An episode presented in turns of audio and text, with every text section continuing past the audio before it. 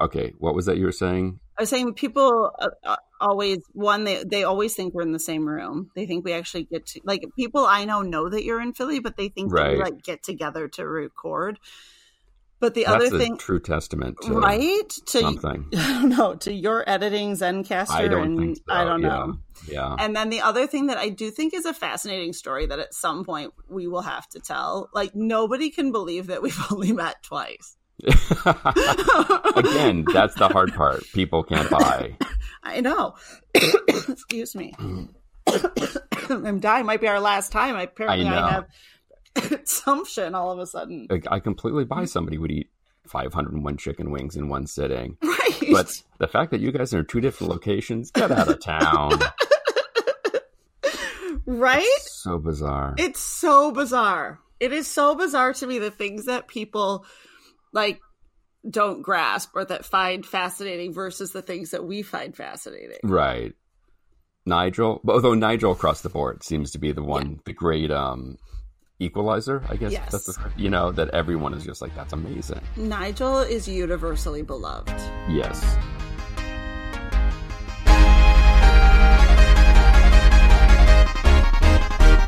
This is Why, with your hosts, Heidi Hedquist and Luke Poling.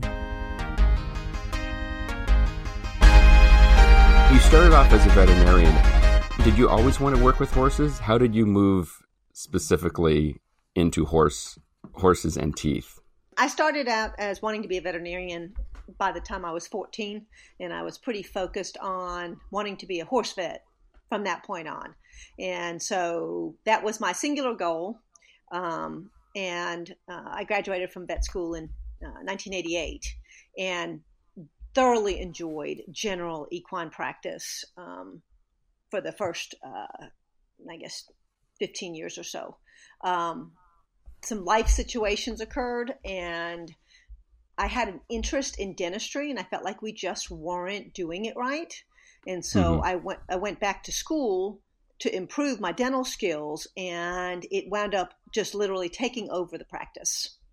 Um, and so I thoroughly enjoy my career. I loved being I am still a vet. I still do some general work, um, but really just for myself and friends, that kind of thing.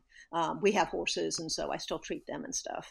Um, but my practice is focused solely and completely on dentistry and acupuncture. Wow. In what respect? I know you said that it didn't seem like it was being handled as, as well as it could be or explored as much. Can you tell us a little bit about why the dental health of a of a horse is so important? Absolutely. So horses are hypsodonts, which means that their teeth continue to erupt throughout the course of their life.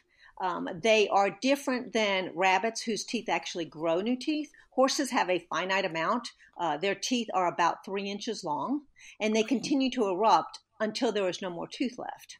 Oh, wow. So when you have an abnormality that occurs um, over time, it gets worse and worse because they continue to change. sure. So in dogs and humans, uh, we are brachydonts, and so the teeth you have when you are an adult are the teeth you will have when you die. That's it. Nothing is going to change. Um, the wearing surfaces are going to con- stay the same, but horses are constantly changing, um, and they chew. They have a very long um, mouth, and they chew in a somewhat circular fashion, and so having their mouth be able to go in all four directions is incredibly critical for them to uh, be able to chew their food properly. And so, a small abnormality that will occur as a young horse becomes a major abnormality as time goes on, which will then lead to that tooth fra- uh, fracturing and having to be extracted. Ouch. Does that, does that make sense? It does. Okay. It does. I, I think I had horses growing up, and I'm thinking back. You know, I, like I don't remember us ever taking care of their teeth, and I'm sitting here thinking, "Oh no, were they okay?" I'm having flashbacks. Exactly. I Truly, and the, the world of equine dentistry has really exploded in the past uh, 10 to 12 years as we've made just huge strides in our oral exam techniques, our equipment, um, knowing that the, you have to be able to look for something to know that there's a problem. And Right. that in itself is just huge. When I graduated from veterinary school back in 88, we didn't have mouth speculums. You had no way to look in and really examine their mouth unless Sure. you referred them to the university. Um, now, you know, uh, every horse gets a complete oral exam, and then I can see that that oh, look at that, that tooth in the back of his mouth is fractured, and it's embedded in his cheek, and it's causing an awful lot of pain, which is causing behavioral problems. Sure. Um, and that's what we're trying to prevent. Is we want to we want to have their teeth be in their mouth for their whole life, which is I might also add, it much longer than it was than when you you had horses as a Right. child. sure. Um, and we want them riding and performing. Most of my practice is performance horses, and we expect a lot out of these horses. Um, you know, a lot more than just a pasture pet in the backyard. Sure. How cooperative is a horse for a oral exam as a general rule? With the proper medication, very nicely cooperative. we have Arabians, so I would imagine they probably take some extra, little extra dose. we we do sedate um, every single horse that we examine in order to actually get a good exam on it. Even if they don't need work, um, you cannot do a good exam without sedating them and getting a speculum in. Um, and being able to get your hand in there and actually physically touch every tooth and visualize every tooth. Um, but our sedation is minimal. The horses are standing.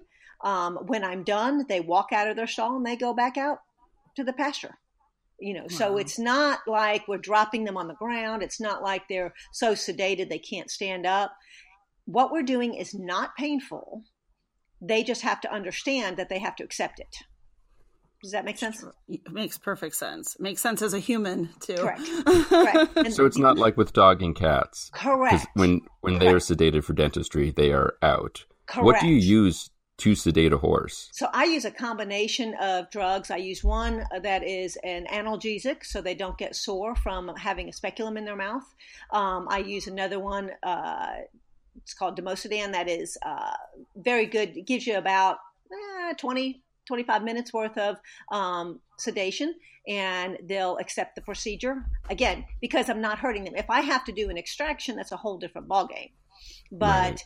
To do just a dental procedure, as soon as they realize that, oh, that's vibration, but that doesn't hurt, then they're much more willing to accept it.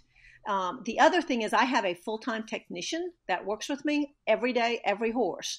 And so she is holding their heads, keeping them in correct anatomical position. She's providing, I hate to say it, it sounds ridiculous, but emotional support. The horse knows that there's somebody standing there. Sure. Um, and so we have, like I said, excellent success in getting the procedure done quickly with minimal uh, drama, minimal issues from the horse. My goal is to get in there, do the exam, get the work done, and get back out. sure. So And is that done as an injection or is it a horse pill? it's an injection. It's an Okay. injection in the vein. Um, and after I give the injection, you can see the difference in the horse in about a minute. And about three minutes after the injection, I'm ready to go to work. And then you travel, I'm assuming, that I the horses do. don't come to you. Correct. We do have a facility here at my house, at, at my barn, that people can bring their horses in, but we are on the road um, every day and we travel and we cover the entire state of Georgia. Wow. And Wow. so we drive to their barns and we do whatever horses they are, you know, they have there. Um, actually, we, my technician and I, we really enjoy, we enjoy the travel. I like to be able to see the environment that the horse is living in because people have different perspectives. Um, when you tell me, when the horse is, I'm called out a lot because there's a problem. And so I'm called because the horse is not gaining weight. And if I ask, you know, what kind of pasture is he on? Oh, he's on good grass, blah, blah, blah. I get out there and I see your concept of good grass and my concept of good grass are not actually the same. Um, whereas if you're just telling me that, I have no way of knowing. Does that, Sure. you know? So I Yeah. really like seeing the environment that the horse actually lives in because I'm a vet. So it's not just the teeth, it's the whole situation. You know, why is the horse not eating well? What's going on? What is affecting him overall? to make him a healthier animal. Is there a daily uh, hygiene routine that horses should be going through? Flossing, water pick, that sort of thing? no, boy, don't I wish on some of them. But yeah. no, we do dentals once or twice yearly, depending on the age and the uh, horse's mouth. So, what sort of tooth problems do horses normally have? The most common, so the horse's upper jaw is 20% wider than his lower jaw. So the teeth on the outside of the uppers tend to get very sharp and they'll cause ulceration in the in his cheeks. Um, mm-hmm. And the teeth on the lower jaw on the inside will get sharp and cause ulcerations on his tongue. So those are called points. So mm-hmm. addressing sharp points is pretty much the hallmark of dentistry. That's the first thing that you have to do in order to keep them comfortable um, and keep them uh, from, you know, allow their cheeks to heal, and so they don't they're not hurting. Um, then we also address fractured teeth, um, teeth that grow in. So they have baby teeth and adult teeth, just like uh, humans do, and sometimes the baby teeth will come in. Uh, the lower teeth may come in a little earlier than the upper teeth, and it will create issues that that tooth is higher and unless it's you intervene, it will get higher and higher and higher every year. So the dealing with um, general floating, and the term floating is comes from actually from a concrete term, which means to level.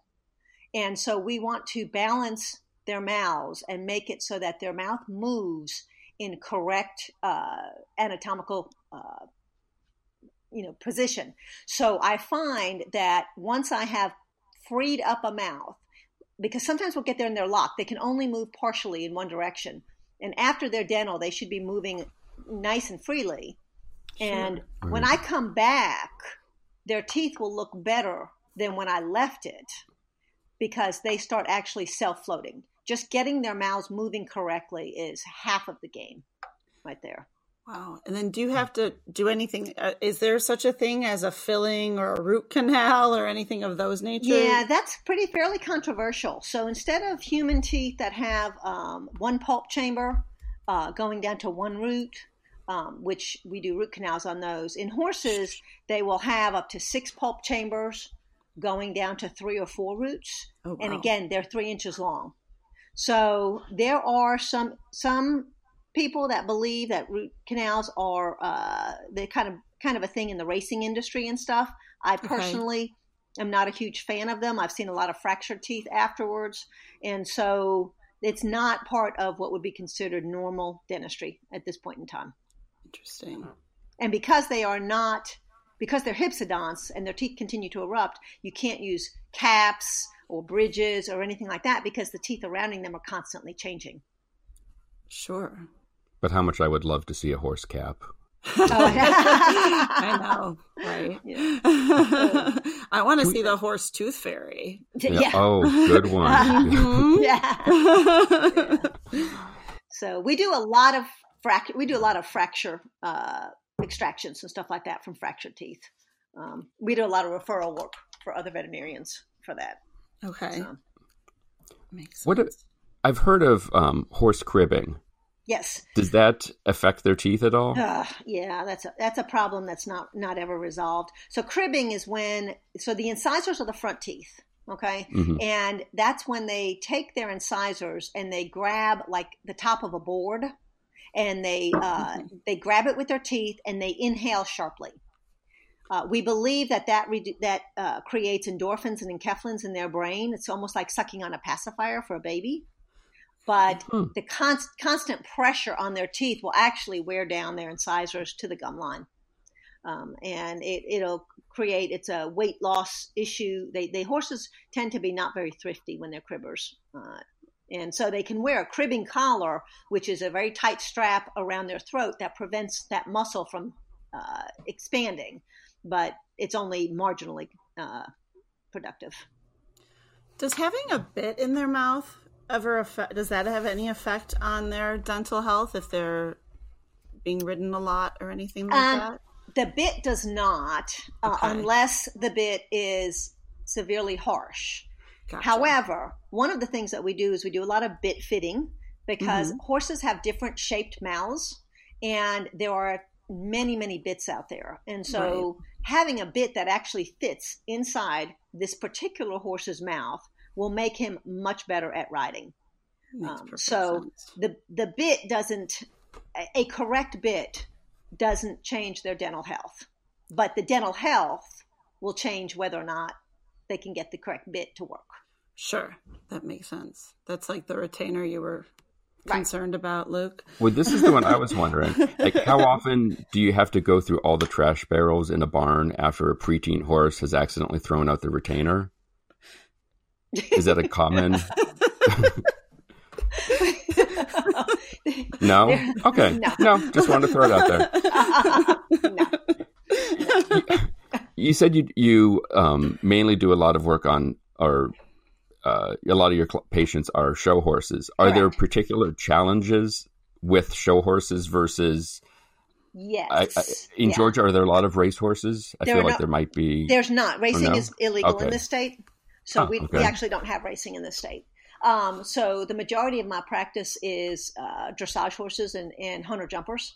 Um, Okay.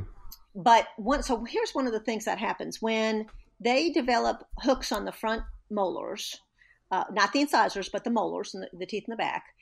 When Mm. the hooks will prevent them from doing what we call collecting. So when you, and this has occurred in all species, when you tuck your chin to your chest, your lower jaw actually slides down because only the lower jaw moves. The upper jaw is stationary, so only the lower jaw moves, and it actually slides down somewhat. So because horses have such a long jaw, when you ask them to collect to go over a jump, you're asking their chin to come closer to their chest, not on their chest, but but drop down to a vertical.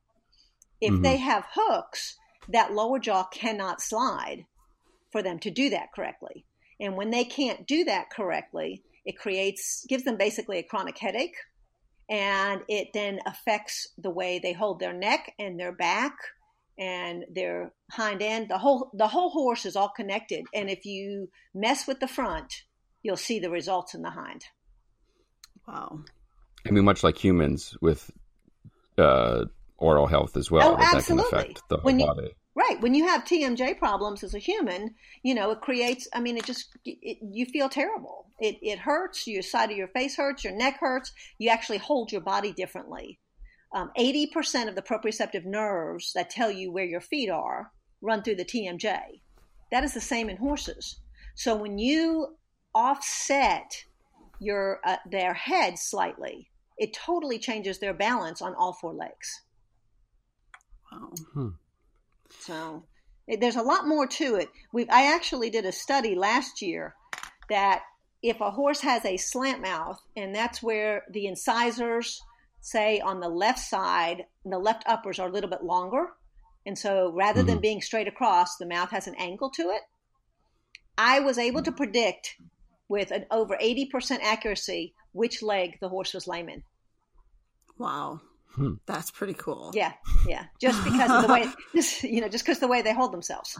So Wow. Yeah. That's amazing.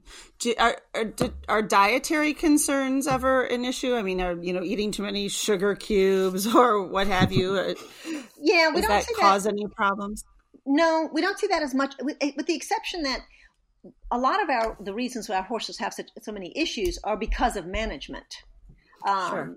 And so we, as humans, sometimes we kill them with kindness. Mhm. Um, you know, so people for some reason like to feed their horses in hay racks. Well, you know, horses were designed to eat off the ground. They were designed to eat grass. They're not giraffes eating trees. So while you know most people when you bring it up, you know, look where your horse is eating. He's eating off the side of a wall, and that means his head is Mm. up and he's head, twisting his head. That affects the way he chews because his head's always twisted and he's eating at the vertical, as opposed to um, eating off the ground, which is the more natural stance for the horse. So we can, like I said, we can we can change the way horses, uh, the way their dental health is, and the way their their body structure is, just because we don't really realize what, that we're changing the way they were designed to eat. Sure. And out west, they have we here in Georgia. Bermuda is the most common grass that we have in most of our pastures and stuff like that. And it's a very, very soft grass. We feed a lot of Bermuda hay. Everything is very soft. Whereas out west, they have uh, much more coarse grazing, and they don't seem to get as many dental issues as they do here in in the southeast because our feeds are so soft. Interesting. Yeah. That's now you said you've also studied ar- uh, acupuncture. Correct. Correct. I was going to say architecture. Uh, different. wow! Try to tie all that together. how, how yes. big are the needles that you need to use? I, I prefer the three between three inch and four inch needles for everything oh. that I do. Wow! So. Wow. Do you play any new age music when you do it, or? no, no, no. Okay. But I do like. Truly, I do like a very quiet environment. I mean, the horse needs to relax, and they have a. I, I don't know if you've ever had acupuncture, but I have. Mm-hmm. You have a lot of sensations that run through the body. That right. is, some people claim almost like an out of body experience. I, I say it's almost like a hot flash. Things are you can feel your things moving in your body, your energy and your heat moving. And horses get that as well. And so it needs to be quiet and allow for them to allow that to happen. So I, tr- I try not to have chatty clients in the stall with me, you sure. know, mm-hmm. because I need to focus on the horse and the horse needs to be allowed to focus on what's happening. What do you usually do acupuncture for with horses? When do you usually recommend it? For a pain. I'm I'm a I'm a very uh, much more surgical oriented in my thinking than mm-hmm. I am mm-hmm. medicine. And so okay. acupuncture has lots of uses, but in my hands, I prefer to use it for, for painful issues. So horse has a, a sore back. Um, it maybe it maybe has slipped in the pasture and fallen down, uh, or his pelvis is sore, came down after a jump incorrectly, um, and it's incredibly effective for stopping the muscle spasms um, and it's a great adjunct to chiropractic. How often? I know you mentioned once or, or twice a year. Mm-hmm. You, is that what you would recommend for all horses? Should yes. all horses see a dentist? Yes, every horse should see a dentist at least once a year, and the, the practitioner will make a recommendation if they think it needs to be seen more frequently. Young okay. horses need more frequent dental care because they are losing baby teeth and their mouths are constantly changing. So typically from the ages of two to about six, I really like to see them every six months. Um, okay. And then after that, once their mouths are balanced, it gets longer and longer in between dentals.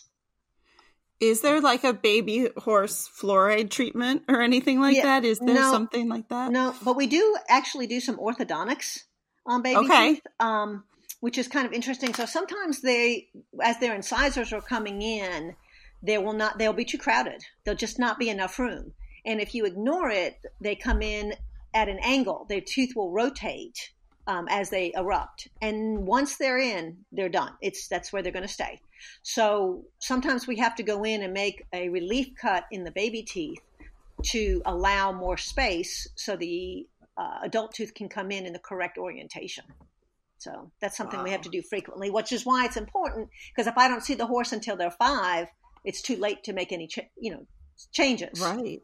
Whereas right. if I see it at three, I can say, oh, we can fix this. And then by five, he's got a beautifully straight mouth of teeth. Is there anything else that you feel is important that our listeners know that perhaps we didn't cover because we are really fascinated by things like retainers and the tooth fairy? Yeah. anything important we forgot to cover? I think it's just it's really important to have a qualified practitioner um, just because somebody owns the equipment does not actually make them qualified to use it. Um, just because they say they're a dentist does not mean that they have been trained adequately. Um, the horses require sedation, and they you should have a, a, veterinarian do the sedation. There's no doubt. Um, the other thing is I'd like to mention is that there is this trend towards quote unquote natural dentistry, mm-hmm. which uses no sedation, no speculum, and just a hand rasp. This is Ooh. back to the way we used hmm. to do it when I graduated Ooh. 30 years ago. Um, people believe that it's natural because you're not putting a speculum in and you're not using electricity. But the reality is that they're not getting the oral exams. They're not getting the precision of the dentistry. Um, it's there's just this wave towards just because someone says something is natural does not make it so. Right. Does that does that I hate to that's to make that Or sense? just- Just, Oh, it makes bothers total me. sense. Yeah. Mm-hmm. No, it, it means seems almost ignoring the advances Right. in science and Exa- medicine, it's exactly it. Yep. Yep. Yep. which, which is an interesting decision to make. Right. Very yeah. Good point. Yeah. hmm. That's a whole other discussion. I know. so I have one last just ridiculous question. Um, so I'm prefacing it, but obviously what you're doing is incredible. It's so stinking cool. And I have so many um, family members who never turn into our podcast who will be so enraptured by what you do. Because one is a, my uncle is a dentist and Oh, cool. other people in my family are uh, in the horse world, so they'll be all excited as well, which is phenomenal. But I have to say, when you just go to a random party and you tell people you're a horse dentist, what do they do? they stare at me. They, They stare have at me, and their mouth opens, and they're like, "Could you repeat that?" I love it. That's fantastic. I'm sure you just have to capture all those moments. I will tell you that when I go to my dentist, my personal dentist, she does ask me to have my truck parked around back. Really? That's funny. That's hilarious. I'm sure people are like, oh dear. I'm not going in there. Who's the relief dentist today? Right. Totally. For more Why content, including behind the scenes, additional photos, and video, as well as outtakes, visit whythepodcast.com. And please leave us a review on iTunes. It'll help other folks find us and join our cult. The more cult members you bring in, the better your seat will be on the mothership. Oh, and don't forget to follow us on social on Facebook, Instagram, Twitter, and even LinkedIn. Today's show is produced by myself and Heidi Hedquist. Our reluctant executive producers are John Sove and Sandy Stone. Our graphic designer is Samantha Mustonen. Our intern is Randy Jeanette. The theme song was performed by the Electrosynthno Magnetic Polyphonic Orchestra. This one's for Philippe. Thanks for joining us. Flash, we're coming home.